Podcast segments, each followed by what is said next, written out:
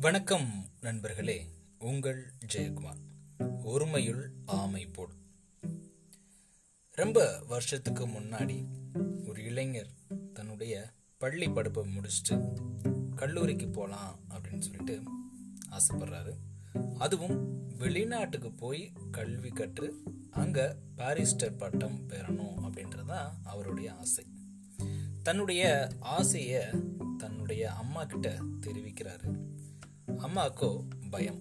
ஏன் அப்படின்னா இதுக்கு முன்னாடி வெளிநாட்டுக்கு சென்ற இந்தியர்கள் அவங்களுடைய பழக்க வழக்கங்களில் நிறைய மாற்றம் ஏற்பட்டுச்சு.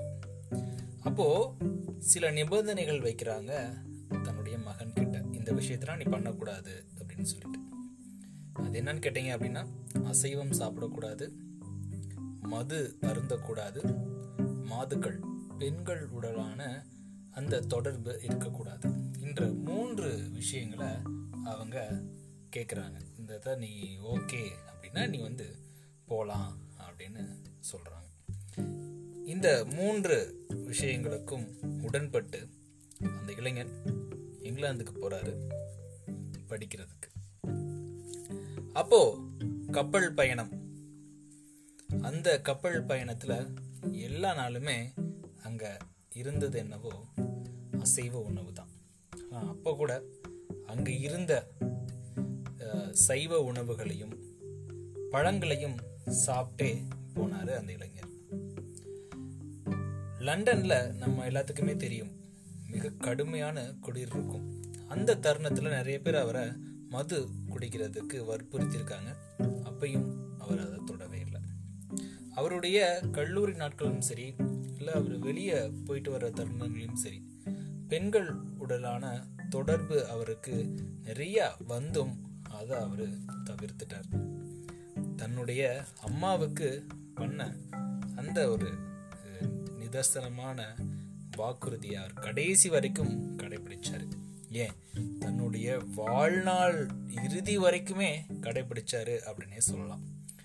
அதனால தான் என்னவோ கரம்சன் காந்தி அப்படின்ற அந்த நபரை நாம மகாத்மா அப்படின்னு அழைக்கிறோம் அப்படின்னு நினைக்கிறேன்.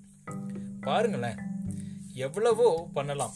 யாருமே அவரை பார்க்கறதுக்கெல்லாம் இந்தியாவிலேருந்து போய் யாரும் பார்க்க போறாங்களா என்ன? அவர் என்ன தப்பு பண்றாரு அப்படின்னு. இருந்தாலும் தன்னுடைய அம்மாவுக்கு பண்ண அந்த சத்தியங்களை கடைசி வரைக்கும் கடைபிடித்து உன்னதமான மனிதராய் வாழ்ந்து வந்தார் மகாத்மா காந்தியடிகள்.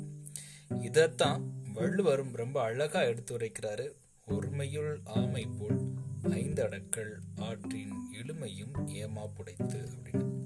அதாவது ஒரு பிறவில ஆமை போல மெய் வாய் கண் மூக்கு செவி இந்த ஆகிய ஐந்து பொறிகளையும் அடக்கி வாழும் சிறந்த திறமையை பெற்றாள் அந்த திறமை எழுகின்ற பிறவிகளிலும் சிறந்த பாதுகாப்பாய் அமையும் அப்படின்றதான் இந்த குரலுடைய விளக்கம்.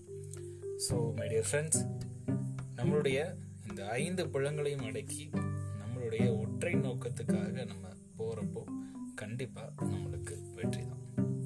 நன்றி நண்பர்களே மீண்டும் நாளை இன்னொரு பதிவில் உங்களை சந்திக்கிறேன். ஒருமையுள் ஆமை போல்.